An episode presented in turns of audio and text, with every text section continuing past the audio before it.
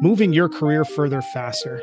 That's the mission behind Cascading Leadership. Each week, we're bringing you stories of women, immigrants, members of the global majority who have risen to the ranks of senior leadership in the world of business. Get ready to gather the insights of some of the world's best business leaders and apply those to your career. If you're interested in sales and marketing effectiveness, organizational effectiveness, talent strategy, D E I, or H R tech, tune in. We're going to share with you what they don't teach you in business school. Welcome to the show. Welcome to today's episode of Cascading Leadership. I am your friendly neighborhood talent strategy nerd, Doctor Jim. And today we have another episode in our Innovators and Disruptors series. And in this episode, we're going to learn a lot of great stuff. We're going to learn what is the most important thing to consider as a founder of a startup. We're going to learn why building lifelong relationships is critical to startup success. And we're also going to learn how the U S isn't as safe as we think it is. And the person that's going to guide us through this journey we have is the founder of Kwema, Ali Jabry. And before we get to Ali, I want to call a couple of things out. So for those of you who are watching on YouTube or whatever platform that you might be seeing this on, perhaps it's TikTok, you might notice that I'm not in my normal getup. Usually I'm in a button-down shirt and a blazer. Today I'm not. I am drinking a Red Bull, wearing my Red Bull New York jersey, and that's by design because I just took inventory recently of how many clips I have of excerpts from the podcast where I am drinking a Red Bull while, while the guest is speaking, and it's a lot. And I'm looking at, hey, Red Bull, you have a phenomenal opportunity to get some sponsorship on this show. We have sponsor spots open. So I figured I'd throw that out there and, and see what happens. So with all of those shenanigans out of the way, Ali, awesome to have you on the show. It's a pleasure. Thanks for having me. Yeah, I know that we're going to cover a lot of ground. And before we dive into that conversation, I think I think a good place for us to get grounded is for you to get the listeners and viewers to the show up to speed on who you are, what you're involved w- with, what Kwema actually does. Sure thing. Yeah. My name's Ali Jabry. I'm Kenyan Saudi. I grew up living in like the five different continents, mainly the Middle East and Africa. Spent about a good ten years in Latin America, and now I live in the U S. I've been a tech founder for about eleven years now, and always had a passion for solving problems, like growing up in two completely different worlds, like the Middle East, where there's a lot of abundance of pretty much all that you can think of, then going to Kenya, and there's a really strict line of poverty, and seeing that and being seeing both sides of the coin every year really like blew made my mind indirectly fall in love with solving world problems, right? Not even noticing it. You know? So when I moved to Latin America, it was a really different experience. And that's where the segue into how Kwema was founded came to life. I had other co-founders at the time, and somebody that we had in our network was kidnapped, unfortunately, on the way from the airport to her house. And on her way home, she had asked her, before she went in the cab, she asked her mom to wait for her at home with cab money. And her mom never saw her. So I was like, what happened? Something's wrong. My daughter doesn't have money to pay for the cab. I started asking around. It became viral. And in about thirty hours later, because of the virality, the kidnappers got scared and let her go. And that was, wow, what if we could replicate this by creating some magic button? And that's how me and my ex-co-founders at the time came up with the idea. But here I am. I'm the one that stuck around till today. And it's been an insane journey of learning about safety and security. I've lived all over Latin America. I've lived all over the U S. I was in Alaska. Then was in Saint Louis. And that's where I am right now, in Missouri, and was in California, Miami, Mexico City, Rio. So I got to talk to a lot of people about their safety. And it shocked my mind to see how dangerous environments can be for people. And that's where Kwema evolved from being a piece of accessory that anybody wears, like jewelry, has a hidden panic button. When you press it, it, notice, it just notifies your security, like your friends and family, that you're in danger. And then within that journey, we evolved to what we have today, which is a badge reel that everybody wears. We actually have a patent. And we're pending in fifty other countries. So everybody already wears this. So it's very easy to add a seamless layer of safety. So when you press it with your name tag, it automatically would sync with your security team, like your corporate security team or your emergency management team or nine one one if you're like a remote worker or like an on-the-ground salesperson. And we're getting a lot of traction within different industries in the U S. And yeah, that's a nutshell what Kwema does in a brief control about me. I'm impressed that you just got all of that content out in a couple of minutes. So that's uh, that's pretty amazing. But I think what really took me aback in what you described is how the seed of innovation started from a really terrifying crisis event. And we're going to touch on the roots of all of that stuff a little bit later, but I want to call that out right now. One of the interesting things about the rest of the in, your background that you shared with us is the number of places that you've lived throughout your life. You're Kenyan, Saudi, you have an immigrant background, and then you've lived all over the world. So when you look at that global experience and that global life experience, how did that impact you? I think what it did is really made me put zero boundaries on people's ethnicity, culture, and always want to be part of those specific cultures. So growing up, my classroom was like the U N. Like I had people from all over the world. And from a young age, having that kind of exposure and then having the guts to travel when you're like nineteen to a completely different continent where you don't speak the language is pretty much not common, right? So the, I think the fact that I was bold enough to take these little jumps or immersion opportunities, and knowing that's going to be so risky and so hard, I might fail drastically. That made me want to solve problems like they're my own, even though they might not be one hundred percent my own, if that makes sense. And it really invested in my North Star, right? I love investing in cultures. I love being as local as possible everywhere I go. I love understanding what the problems are. I love helping people, whether it's through conversation, whether it's through action. It's just the way that my like my thread is designed. That's some pretty solid input and insight. It actually got me thinking. So you have a pretty diverse immigrant background. And generally, I don't want to paint with a broad brush, but there's a fairly solid stream of any immigrant community where children of immigrants are told you need to stay within your own community and don't venture too much out, yeah. out, out of your community. And here you are as a nineteen-year-old traveling all over the world, and you continue to do that. Did you catch any flack from your relatives? About- I definitely didn't face like any slack from my parents, but I did, or my family, but I like got questions like, are you crazy? Why are you going to Chile? What is there? Like, what was in Chile? Like my sisters went to the U S, I went to go to the U S. And, oh, actually, you know what? I want to go to Chile. It sounds exciting. Maybe I was also young and naive, want something a bit more exotic or crazy or fun or unique. But it was probably the best decision I ever made. Like it, it made me become a critical thinker, somebody who takes risk, is has is very comfortable in the unknown, right? I was living in the unknown since I was a young age, the age of nineteen in Chile, in a place where two percent of the population spoke English. So these are all things that made me a dime in the rough, but definitely was like, what? Really? So definitely got a lot of those, but never got, oh, you should not do that. So it was, I've been like privileged to have like great support from my parents.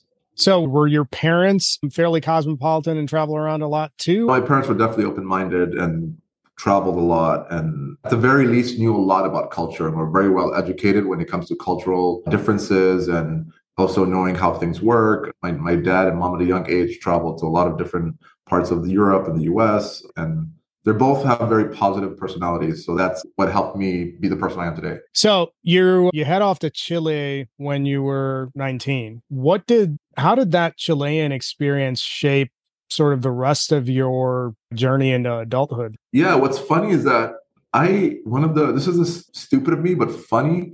When I was young, the reason I wanted to go to Chile is because I wanted to conquer a mountain without having a support system, like without having anybody there, right? So like, I was thinking if I go to the U S, I'll have my uncles there. I'll have some other family members there who would actually pave the path for me and make it easy, right?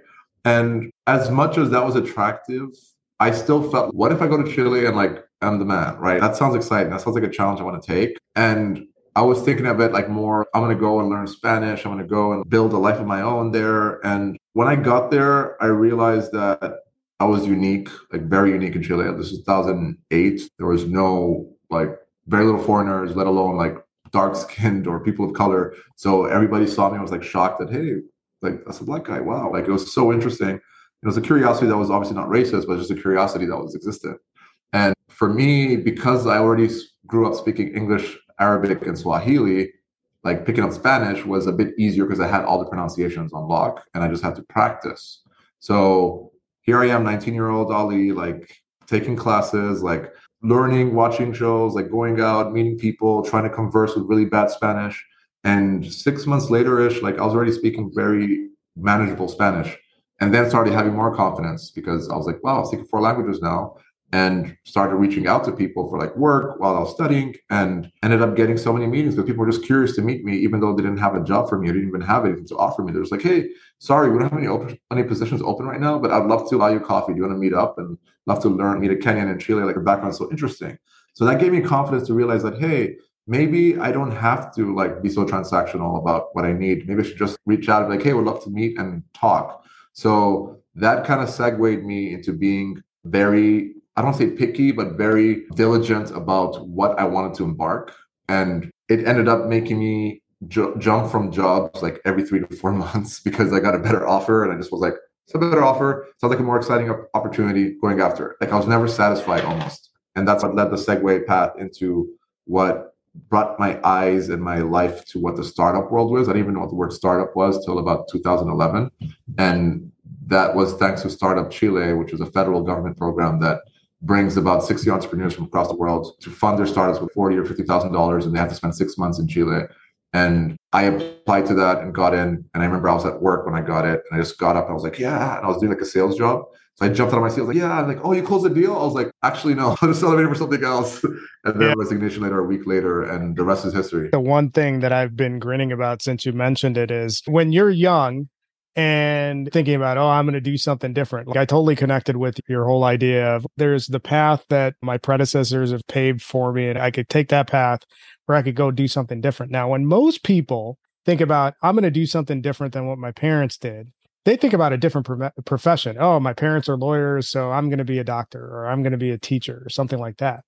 You, on the other hand, oh, everybody else has done their own thing and paved their way, and I could certainly follow their footsteps and do that, but I'm going to make it really difficult on myself and just go to another country and see if I can go there with no support structure. Yeah. Everybody has their has their idea of adventure. I guess yours is a little different than mine, but that's that, that's pretty good. That pretty good story there. The other thing that was interesting about what you just mentioned, and I want you to say a little bit more about this, was that once you started getting into the rhythm of professional life, you would be constantly presented with better opportunities and you would jump at them. That's actually a new school mentality. And I absolutely like that mentality versus my Gen X and older generation's mentality of basically you need to stay wherever you're at for as long as you can. Tell us a little bit about why that eagerness to jump, or how that eagerness to jump was developed. I think it was because I realized I'm not really good with forming in closed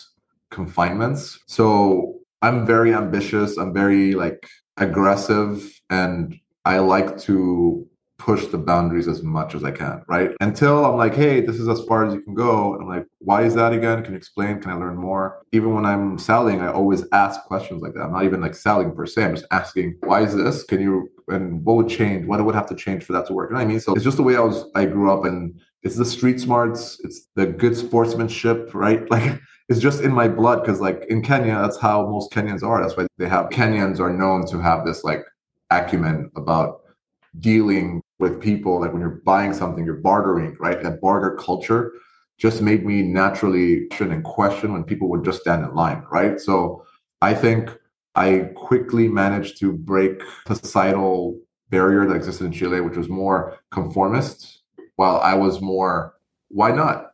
Why not? Why not, right? And here I was getting people throwing, giving me lifelines. Like, hey, I would actually like to hire you. It would be so cool to work with you. And I, as a kid who was like young and taking on the world, living this feeling at the top of his career, right? Feeling so excited about all the opportunities coming to me in Chile, feeling like at home in Chile, feeling welcomed, feeling like overwhelmed by the group of circles I had, the group of circles I built, how different all these circles of groups were. And like all these things. On my twenty-first birthday, I had two hundred sixty people at my birthday party, right? And that was like two years into living in Chile. People who, as old as like thirty-seven to people as young as like nineteen or twenty, right? So it's it was crazy just being that young with that much exposure to age difference, to experience, to like people who are movers and shakers. One of the things that stands out about what you just said, and I don't remember the person that had this quote, but the quote, and I'm paraphrasing, is along the lines of all progress relies on the unreasonable man all progress relies on the unreasonable man on not accepting the world as it is.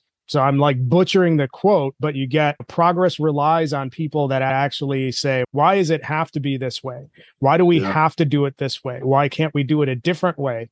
And that really connects with me because I, on my end, I'm wired similarly, where I ask a lot of questions just in general. A lot of people might find that annoying, but I'm always trying to figure out, okay, is there a better way? Yeah. What's the reasoning behind doing this? And what would be wrong if we took this other path? And would this other path be actually a better option than what we're doing? And that's why I've always fit in really well in startup and accelerating growth cultures. In large organizations where it's stay in your lane, I struggle, man. It's tough. Like I'm not a, a tight operations person. I can't get into the minutia because I'm like a big picture person. We're here. We want to get over there. And for those that are listening, I'm pointing in two different directions. I don't need somebody to map it out that way. I just need to get over there. So yeah. let's figure that out. How can we get from here to there as fast as we can? Let's start doing it and doing it fast. So I really connected with what you said. I want to fast forward to you winning the startup competition and not just winning it, when you actually got a chance to execute it. What were the big lessons that you learned from going through that experience? Crazy is good. That's like the most, maybe that's the first thing I would say, because the crazier your thought could be, the more likely it comes from a place of passion. And passion is everything, right? So my, the first company I founded was an education-based startup that was a tablet-based learning system. And that, as crazy as it sounded, it was right when the, you said you have a background from India, when the Akash tablet came out, which was like a thirty dollars low-cost tablet. This was about twelve years ago, right? Yep. Like, I was thinking that was going to be a game changer for schools and for democratizing education. So I jumped at the opportunity to create this platform that worked on tablets and didn't require internet. That was the goal. That was the mission. And started off way ahead of time, right? Like tablets were just coming out. The iPad just came out. Like the Samsung started coming, the first tablets. And then the Akash came out. And I was like, that's exactly what we need. That's exactly what education needs, especially because I grew up in a really high-end school in Saudi Arabia. My friends had everything. And my Saudi friends like threw away their iPads they didn't care about. While when I went to Kenya every year, I got to see like, kids studying on the street like to just pass their grades and to get their grades done. So like it really impregnated something in my head that never let go of my vivid vision. And when I saw that, I just quickly clicked, what if we just did this? Like I could stand behind that mission. And I quickly found people to join me in that journey. So I think the craziness of a whim and then listening to your gut mixed with passion is exactly like the recipes you need to get something off the ground. And that's what happened when Startup Chile like funded, accepted us as one of the companies cohort year. And I was so devoted, like immediately, like that same moment I knew I'm quitting, if not in a week, like tomorrow, and I'm doing this full time now. That sounds like a great concept. What happened once you started on the execution side? It was my first startup, like experience with tech. I never like really dealt with tech. So I made a lot of mistakes, but I would say we had some decent market penetration. We ended up partnering with like big tablet manufacturers like Samsung, Huawei, Brightstar, and they would actually get all our leads for us because we were so cutting edge at the time where our software worked obviously for Android tablets because we were going for a digital divide mix. And it it took off really quickly thanks to those partnerships. But I quickly realized that it's a very tough industry, like education, selling to schools or ter- tertiary education or technical education or universities. It's such a long sales cycle. It's probably one of the hardest markets to break into.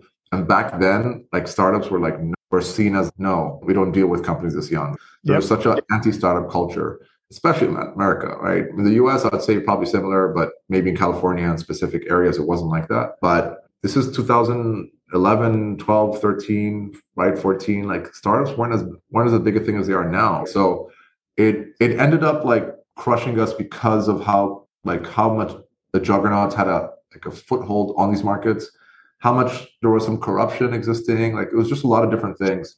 We still ended up doing fairly okay, but we never sold the company. We just ended up calling it quits because it was just too much work and we made so many mistakes. We were so in deep. It just, it was very hard to quit, but we just said, you know what, let's just regroup and find a different thing to do. When I think about it as, as you're telling the story, it's a great product, but the niche you're selling into has a lot of front-loaded headwinds that you got to deal with, because I've sold into education before, and it's not my primary industry that I'd want to sell to, because there's yeah. so much bureaucracy that you have to go through. Then there's yeah. the budget constraints that you have to go through. There's constant push to discount, even when you're yeah. selling on on on razor thin margins to meet yeah. the market. So I totally get your experience selling into education at any level. Just to throw some fun metrics though, we had a school in Bolivia that had a thousand students all using tablets on a two megabyte bandwidth internet connection. Oh, wow. Yeah. So we, we did really well with the low bandwidth environments. So that yeah. was really our goal. So we had a huge social impact measurements. So that was my North Star, but it just didn't It didn't pan out as as fast or as well as I wanted it to, and it was becoming very expensive. It's really interesting to me that more word didn't get out, because when I think about the proportion of the world that grows up with educational infrastructure in the in place, very small. And yeah. then you look at the population that doesn't have the infrastructure, and you're providing knowledge and learning, and education is the great equalizer. Uh, and I think from your background and my background, like my parents beat it into my head that you better, the reason why we're leaving India to go to the U S is so you have a better life. Yeah. Uh, and education is that pathway. So I'm intrigued that it didn't get bigger reach and really didn't blow up, but I get the circumstances behind it. You went through that entire cycle. And one of the things that we talked about in the beginning of the show is when you look at being a startup founder, at what point did you figure out what the most important lesson or focus needs to be a successful founder? Where did that come into play in terms of that learning? Because it, it looks like you, it sounds like you took a lot of lumps in that first effort. That's a really good point to bring up. I would say with my, with the first company, like I was extremely focused on results and transactions and traction and growth, which are important things to focus on, don't get me wrong. But the core recipe for success right now, in my opinion, is all about relationships. It's all about stakeholders. It's all about listening. It's all about falling in love obsessively with the problem you're solving and only focusing on being the best of that problem. Be the expert at the table of what that problem is by evidence. And evidence doesn't mean just like a book you're reading. It means that you've talked to as many people who are your stakeholders and beneficial beneficiaries and understand, live, breathe, and have a visual memory of what the problem they have is. And that's where I feel I've invested so selflessly with Kwema and with my personality in general too, like with other things too. So that's, that allows me to be so empathetic, but also put my feet in people's shoes very, in a very like drastic manner. So that is something phenomenal. And you saw me grinning as you were saying it, because I've had a lot of startup founders on the show and they ostensibly say very similar things. I started out focusing on the product and trying to make the best product possible. It wasn't until I made the switch into being obsessed about the problem that I really accelerated my learning as a founder and also the product's acceleration into the marketplace. So that was really important. But the reason why I was grinning is I've been a sales guy forever. And I've run teams. And this is a conversation that I've been having for a decade. Stop talking about who you are, what you do, your company, your features and benefits. Nobody cares about any of that stuff. Doesn't matter. You don't matter. You need to be obsessed about the problem that you solve for the customer. So you need to understand the customer problem first if you want any hope of selling anything. Unless you're in the market for tacos, because everybody wants tacos, yeah. do not talk about product. Do not talk about yourself. Talk I about agree. The problem. Start asking about the problem and keep digging until you actually like map that out. So that's why I was I was grinning when you were talking about that. So you referenced this earlier in the in in the show, and there was a critical event that happened that started you on the road for on the road to build Kwema. And that was the kidnapping. What were the circumstances behind that? And then how that started the seed of the idea? Yeah, I was living in Chile at the moment at that when that happened. And this person was in Bolivia. And it was just so viral that Facebook, Twitter was all flooded with the sharing of this news, this girl getting kidnapped. And it it just made sense But it was a venture that I was we weren't going to do without funding. So we were like, okay, this is a great idea. We have to create a hardware product. Wow, like we barely did miracles with the software product. How are we going to create a hardware product?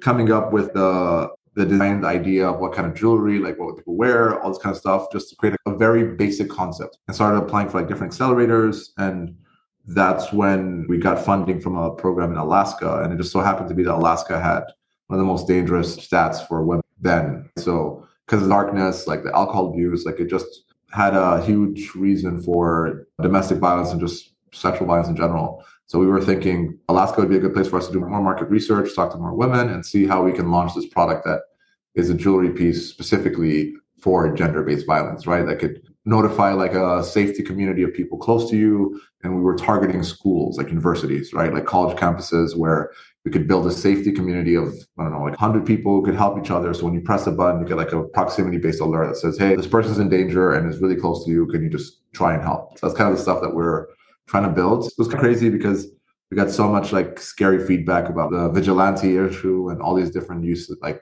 potential errors or issues, but we normally got a lot of support. It's interesting that you describe the vigilante objection. That seems like a really edge case objection when you think about the greater good that would be done by having a wearable that attracts or alerts anybody in a security capacity of you being in danger. That seems like an odd... Just alerting anybody in general. It wasn't just a security capacity. Just alerting anybody who wanted to be like a part of the safety community. So it could be like, you know what I mean? And Alaska is big on guns, right? So it was, somebody was telling me like, hey, I'm like one one person, one, one I think college student was like, hey, if somebody's like attacking my sister, like I have a gun. I'm going in there and messing somebody up, right? So yeah. Like, okay, we got to worry about that now. I wasn't thinking in terms of who the audience is. I'm thinking it's you have a wearable, it alerts the authorities, and whoever the authorities are, they come. It's actually within your entire yeah. your close-knit community. You hinted at this when the product concept came to mind. It's like, hey, we had our own challenges when it came to software, and now we're th- thinking about doing a hardware product. What are some of the challenges that you had to contend with when you were designing and launching a hardware product that you didn't consider when you were doing software? As it takes so much longer. Like it takes way much longer to launch a hardware product than it would ever take to launch a software product. You can't really get real validation until you have an actual looks like, feels like product prototype. And even then, you can't deem it success until users actually wear and use your product. And that's probably the hardest thing to achieve. Luckily, like we launched in Mexico City about two years after, about two years after funding, after f- founding the company. And I had the like the luxury of Mexico is a very cash heavy economy. Like people don't use cards, nobody has credit cards. So nobody buys online. Like e-commerce is like almost inexistent in Mexico, back then at least. Now it's better. Anyhow, we would do crazy with Facebook ads and have one thousand engagement points. Like it was really viral just because of the endangered insecurity that women face in Mexico. And we had people coming to our offices in Mexico City just to see the product and end up leaving with like three or four bracelets. And we were like, what? So it was such a good experience for me to be able to talk. Like, well, why are you so interested? Well, what, where would you use it? And then we started learning a lot about the user. And I was the one that was talking to them. And I asked them, what, why do you want to buy it? Like, instead of being like, okay, here's a product, thank you so much. I was like, okay, I'm happy to sell you that. But what was what's the reason you were interested in buying it? And stuff like that, which really helped our growth. But before, until that second year, like we didn't really, we couldn't really validate much. We did some pre-orders, but pre-orders were too risky for us because there was other companies trying to do like small wearables and all these different things that colossally failed, right? They raised, maybe they did a two hundred thousand dollars Kickstarter campaign and then went defunct. Like they could not come with a product. They got sued through the wazoo. So we were like, yeah, we don't want to do that. I would rather like maybe do a small test if we can sell ten thousand dollars worth or fifteen thousand dollars worth, and then just focus on creating the product. I think that's a better strategy. That's what we did, right? So it allowed us to validate our product early, but at the same time, it wasn't real validation. There's another thing that's pretty interesting about what you just described is that you're asking, you're doing your customer research at the point of sale. And the reason why I latched onto this is that in sales, it, there's always this pushback between sales and marketing. And I don't know why it exists. Sales is always talking about marketing sends us crap leads. And then marketing's always talking about sales can't really close anything. Oh. And I, I've never understood that relationship. especially when considering the amount of sales revenue organizations that build these personas about what somebody is going to be interested in doing and why they buy without ever talking to the customer. Like whenever you're, I'm thinking about, hey, I want to launch a new product, I'm going to do at least twenty interviews to figure out, hey, here's the product concept. Is this something that you would be interested in? Okay, it would be interesting. Okay, why would you be interested in it? Like you did that exercise on the fly, which I think is just brilliant to validate on the fly and do your R and D and do your buyer journey all at once and to figure out, okay, now I know this is the profile of somebody who might buy this product in volume. So let me target people that fit this criteria. And then I have a niche that I've built out. That stood out to me because this is the conversations that I have all the time as a sales guy who pretends to know marketing on LinkedIn. You got to talk to your customers to find out why they buy from you and what process they went through for you to be able to scale your product. The other part that was interesting about you, what you described was you targeted education, you targeted some mar- markets, and you specifically mentioned Alaska. And once you explained it, I understood, okay, why does that problem exist? But I'm operating under this, this mindset that this is a great product where people are getting kidnapped left and right, and that's third world country somewhere. Pick one. It happens all the time. But yeah. That's not really where Kwema and you are primarily playing. There are pockets of that, those types of places that you're involved in, but you cited education as a sector that that you're potentially launching into. In pre-show, you mentioned healthcare and frontline workers. Tell us a little bit about how you landed in those segments. Yeah, I think this goes down to where like business acumen meets passion, and it was interesting, like balancing all of that out, right? Because there's so many problems we could solve with our product, right? And what I was measuring now was the grade of impact our product had within which scenarios. So going back to the kidnapping or violence in Mexico, yes, somebody would press a button in, a, in the case of an issue, but who would actually help them? That was like a question we were not getting the answers for. People didn't want to, like, we're like, yeah, we'll notify the police. And people in Mexico are like, can I pay more and not notify the police? Right? So we're like, okay, so maybe that's not good. So we have to figure out a better way. Security services, though, were too premium. Like private security was too premium for the general public. So we quickly realized that hmm, maybe this will be a harder problem to solve than we thought. Not building a community takes time. And then even then, Mexico City has thirty-five million people. Like, how in the heck would we be effective? So it made us question, go back to the drawing board and worry about the effectiveness of our product, because it's not just about selling and then calling it a night, right? It's about selling just where the work begins. So in that journey, we got some funding from a group in Pennsylvania, and they expected us to be there for a couple of meetings. And in that process, we got some press. When we got that press, the county reached out to us and said, hey, we saw you guys in the news. We're actually curious. Could we buy like a couple hundred of these blitz for our social workers? And I was like, yeah, sure. Do you want to meet tomorrow or next week for a demo? And they summoned us like on the day. They're like, what if you guys come in thirty minutes and give us a demo? Because we we have budget. We want to close by tomorrow. I was like, what? Okay. Boom. Flew there, gave a demo. They liked it. Like, all right, we want to involve emergency management to see if they would respond to the alerts. So we had another meeting with emergency management, and they were grilling me, made me do a demo, like the chief of police, made me do a demo. They're like, okay, we don't endorse any products, but if Ali says what Ali said it does, it actually does. So if you, the county, wants to buy it, we will support you with the responses for your social workers. So that was a big aha moment. We got a P O in a month from that moment. So that's when I started thinking, maybe this employee safety market might be good because there's actually a response protocol that exists and we could tie our product to it, and that becomes an effective product. Then came like the rabbit hole of like, all right, what are the most industry dangerous industries currently? Obviously, we're always thinking of the U S because that's probably where the biggest security detail exists, like when it comes to taking care of employees. How do we improve that? And then it just so happened timing was right because violence just spiked all over the country, right? And yeah.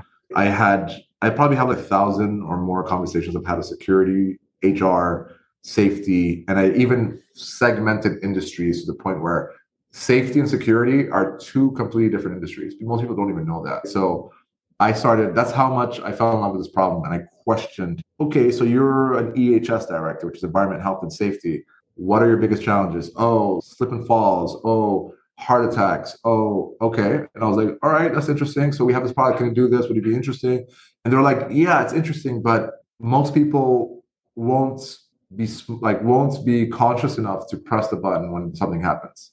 So we were like, huh, okay. So we were getting pushback. We had a pilot. It didn't work out because we realized that it's hard to know when you're about to have a stroke, when you're about to faint. So like the fact of you pressing it might be possible, but it's still very unlikely. When we came to meet security now, when I'm saying corporate security, they were eating out of our hands. They're like, wow, this is exactly what we need because we are just focused on physical violence. So our product was so well suited for physical violence that every corporate security leader that I have in an interview, similar to what we're doing right now, hey, I want to learn from you. You're an ex-F B I agent. You're an ex-C I A agent. You're an ex-Secret Service agent. Like, I'm new in the security world. I just want to learn from your experience. And they just went on and on about their history, their culture, their experience, what they did at the F B I, what they're doing now with the with their companies that they work for. And I was like, the reason I'm interested is because of this. And they were just like, that's what you do? Like, I, you, I'm so intrigued. I want to know more about your product because I might want to buy some. I was like, hey, relax, man. Just want to talk about your experience first. Then we'll talk about my product, right? Ali, I don't mean to cut you off. I think I'm going to have you come in and talk to my sales team. Because se- seriously, like I, I have this conversation all the time. Ask a question, let the customer talk, let them tell you all the stuff that's important, latch onto something that catches your attention, ask a question about that and why it's important, and let them sit in that experience. Like you're... Yeah. I'm going to have you come in as a sales trainer. Happy to do it, man. I love motivating folks, man. And anyhow, so what I was hearing was so like sad, but because I was like, wow, we can actually solve, save lives. Like, of course I want to do that, right? Yeah. Like, why would I want to do that? So that's how the process went around. And that's how we found out about hospitals being the most dangerous workplace in the U S right now. eighty percent of all workplace violence happens in hospitals. So who are the ones that are facing the risk? The people who are under overlooked, right? Like nurses, trainers, right? Like everybody who works, not the doctors per se, but mainly the nurses and the frontline workers that don't get to see that. So it made us feel full looped because I think there's a stat like seventy percent of all nurses are women. So it, it still made us stay true to our core vision of preventing gender-based violence. The difference was like how we were doing it. And then hospitals have pretty elaborate security teams. Like security is pretty much all over the hospital. They just didn't know when to help. So most of the times they're just like going to report or like to check in after the fact instead of preventing or de-escalating. So we found this really huge sweet spot. And that's when the aha moment for the badge came into play, right? Like we were showing the bracelets to several security leaders and they're like, hey, people are flaky. If I have to give five thousand employees this new bracelet and they have to remember to wear it every day, it's not going to be successful. I'm sorry to tell you. We tried to do this with so many different things. It just didn't work. And I was like, that's a very fair objection. Thank you for your time. And when I was walking out, I saw them. I saw this on their belts.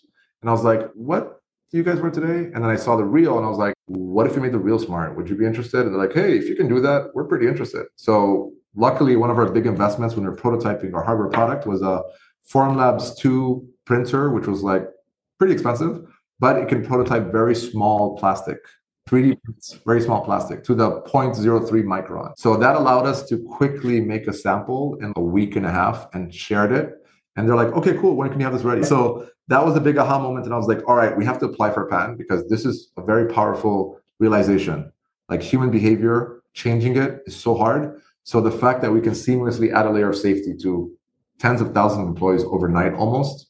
And that's when we found out state laws and hospital laws require nurses to always wear a badge on them. And more importantly, they always have a badge reel with the logo of their healthcare system on it. So it just became stupid, like logical. And that's our big takeaway. There's a lot of interesting stuff about what you just described, but your realization about the badge as the vehicle, instead of trying to change human behavior, go with human behavior. There's somebody I follow on a regular basis, Josh Braun, and he always oh, talks about... This, Yeah. So you, you know where I'm going with this. It's yeah. Don't fight the resistance, join the resistance. The zone and, of resistance. Yeah. You're, you're talking about, hey, you're getting resistance from the product design. And then you notice something and you ask a question about it. And then because you asked a question and you were curious, that opened the door for some real innovation. So it's fantastic stuff. So again, I'm going to have you talk to my sales team. So that's really great stuff. And I think I think it's a great story. But I think one of the things that underpins that entire description that that you were talking about, that entire experience, other than your natural curiosity about how you engage, but you're engaging at a level where you're interested in building a relationship with that person. It almost seems like more than you're interested in selling them something. So where did that come from, and how has that served you as a multiple startup founder? So I would say it the fact that you focus on the relationship gives you quality consistently. Quality is what brings results, right? Like you you don't want to sell to the shiny object person. You want to work and sell and partner with the person who genuinely understands what you're doing and generally values what you're doing for what it is and not for it being the next shiny object, right? So the fact that I built relationships, even with people who are never going to be my customer, was so important because it made me understand what not to do, what I should double down on, what I should explore more. And that's exactly what my life philosophy is, right? I invest in people all the time, like just learning, just curiosity, not expecting anything in return, just because That's that's what humans should do more of. And there's always some kind of bucket you're filling, right? So maybe it might not be a professional bucket, but it might be a personal bucket, or it might be like a professional budget, a bucket that's personal, right? It doesn't have to be Kwema related. It might be in the future that I save that person's life. How much would that feel? How would I feel knowing that I saved somebody's life because I talked to them about a problem they had? So all those different things, by asking the right questions, matter. And it's crazy the kind of stuff that you would face when you talk to somebody who you might think is larger than life and is actually like lonely. You know what I mean? Yeah. So it's, it's been really like fruitful to be able to put humans first and focus around that line, to the point where I'm arguing with some like executives or leaders about the safety of nurses. I'm like, hey, I'm sorry, like your nurses are not safe. I'm sorry. What you're doing is not working. I, by my own means, went on LinkedIn, found a couple of your nurses. I talked to them privately, anonymously, and I asked them how they felt. They were not happy with what's happening right now. So I'm going to take the bullet, whether you buy our product or work with us, to let you know that your nurses are not, don't have peace of mind, are not happy with what they're, with what you guys are giving them right now. I'm giving you the opportunity to be a mediator and be an innovator into adding a layer of safety for your frontline that actually works, that's seamless, and that they actually will feel like they, they're cared about. So I am that person. I have those conversations. And I don't mind if you don't do no buyer products. I really don't. I feel like it's worth it enough for me to fight for the frontline workers who got us through the pandemic, right? Without these nurses and these frontline workers, where would we be? I'm so passionate about it that I don't care about the sale. You know what I mean? I'm happy to walk away from the sale as long as they understand that what you're doing is not working. And we're on a wave right now. Like nurses are coming out publicly on T V saying how much their system does not give a damn about them. So I'm a forefront fighter for their converse, for that conversation, because somebody has to say it. I'm happy to be that person. That what you've heard from nurses is consistent from, with what you hear from many frontline employees in general, it, rank and file employees of any stripe from pre-pandemic, and that accelerated through the pandemic. They often feel that the employers don't really care about their welfare or their benefit or well-being, which has led to vast majorities of them leaving the workforce. So I think you're hitting on something there. But I think the one thing that stood out about all of that relationship focus that you mentioned, it ties in with something that I, I talk about with my teams. I always talk about, hey, it's critical for you to build relationships first, because if you're interested in making an impact in the world around you, your relationships create the ripples that drive that impact. Because if you have a ripple over a long enough timeline, that turns into a wave. And it's something that I talk about all the time, is that you need to be the force that creates those ripples, and how yeah. you impact other people allows for that change and for that impact to, to become real. You don't have to drive it by yourself. You can drive it through other people by the relationships that you build. So I connected really well with your description of it, because I think we must be like twins or something. So Ali, I think if I were to reframe this show as a sales show, I don't think many people would notice the difference, because there's a lot of fundamental sales concepts that you're talking in terms of startup effectiveness that translate well into the sales world as well. So it's a really fun conversation that we're having. So we have the origin story of Kwema and how you came up with the product and all of that sort of stuff.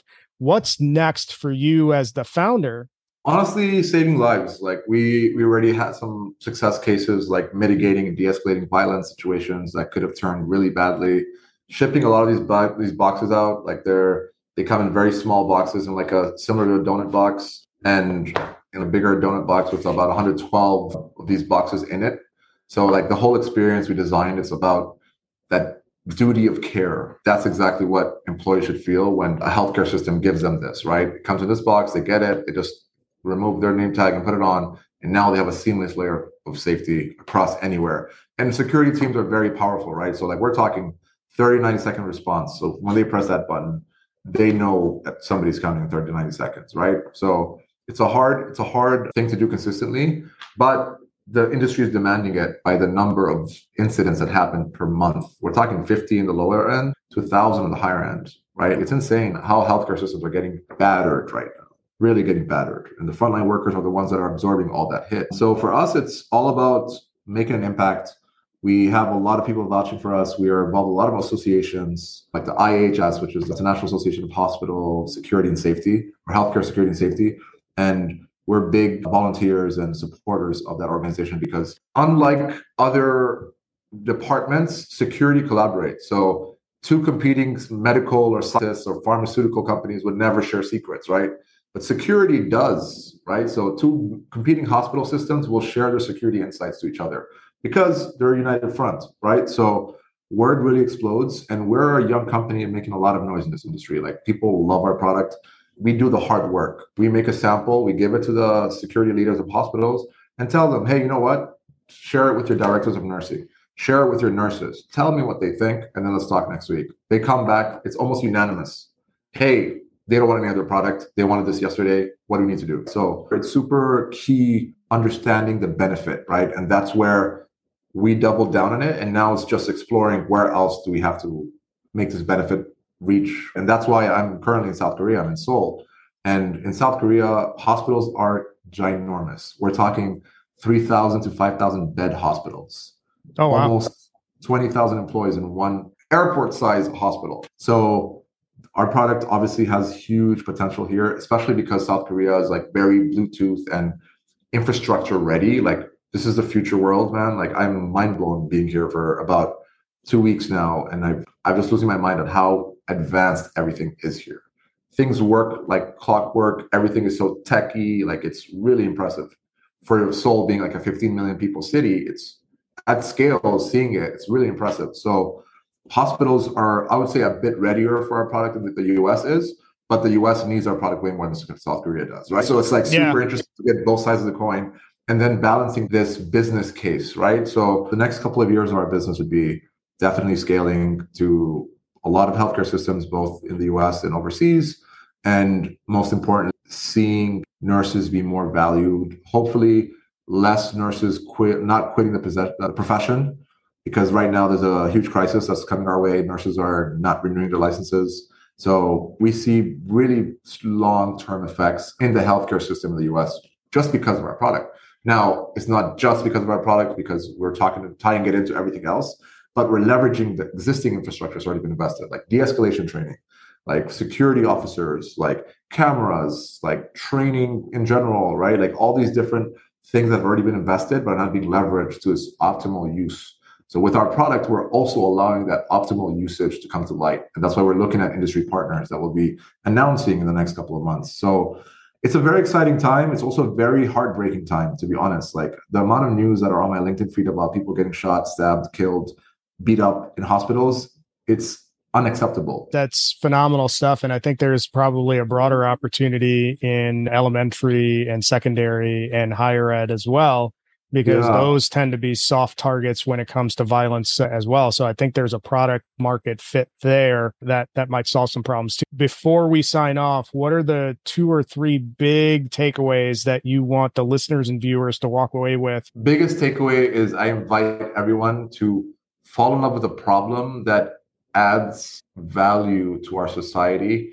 We need help. Like a lot of us need help in different ways. And if you could be somebody that solves a problem that is hopefully morally sound, you will have so many double, triple bottom lines to feed off. Like it won't just be the result. The byproduct will be money. everything else will be even more important. That's the biggest takeaway I'd probably give. Secondly, invest more in the world, invest more in cultures, get to know your, if you haven't left your state, go to a different state. If you haven't left your country, go to a different country. Do a bit of that and try and hang out with locals, try and feel that invitation when you go to a different culture, right? That is one of the richest things you could have, and makes makes the world a lot smaller. And it really fulfills you because you feel like a human, a global human, right? Not just a human in one part of the world. Last thing, where can people find you? Yeah, so people can find me at my email. It's ali kwema dot co, or you can check out our website, which is kwema dot co. So yeah, I'm happy to keep connected. I'm on LinkedIn. If you can't find them on LinkedIn, find me, and then I'll connect you. And and don't be surprised, Ali, if I if I have some other startup founders that uh, that ping you with questions about, hey, how do I get a product to market, and what should I be thinking about? Awesome conversation. I appreciate you spending the time with us and telling us your story. I think it's uh, it's packed with a lot of startup lessons, a lot of sales lessons, a lot of relationship lessons. I'm going to hit you up at sales training and have you come in. So really solid stuff. I appreciate you spending some time with us. For those of you who have been listening and following us on your favorite po- podcast platforms, go ahead and tell your friends. You can find us on all your favorite podcast platforms. We're on YouTube. LinkedIn is our primary channel. We're also on TikTok and on Facebook. We're not on Instagram because that's for food pics, and you can find us everywhere under the Cascading Leadership handle. So thanks again jo- for joining us, Ali, and thanks for listening. Tune in next time for another great episode of Cascading Leadership. Thank you for listening to this episode of Cascading Leadership. We hope you enjoyed the story as much as we did. Make sure you subscribe to our show on your favorite podcast player. Follow us on YouTube, TikTok, LinkedIn, Twitter, and Facebook. Leave us a review. Tell a friend. If you're interested in sponsoring the show, reach out to me at jim at cascading leadership dot com. Tune in next time for another great episode that will help you move your career further faster.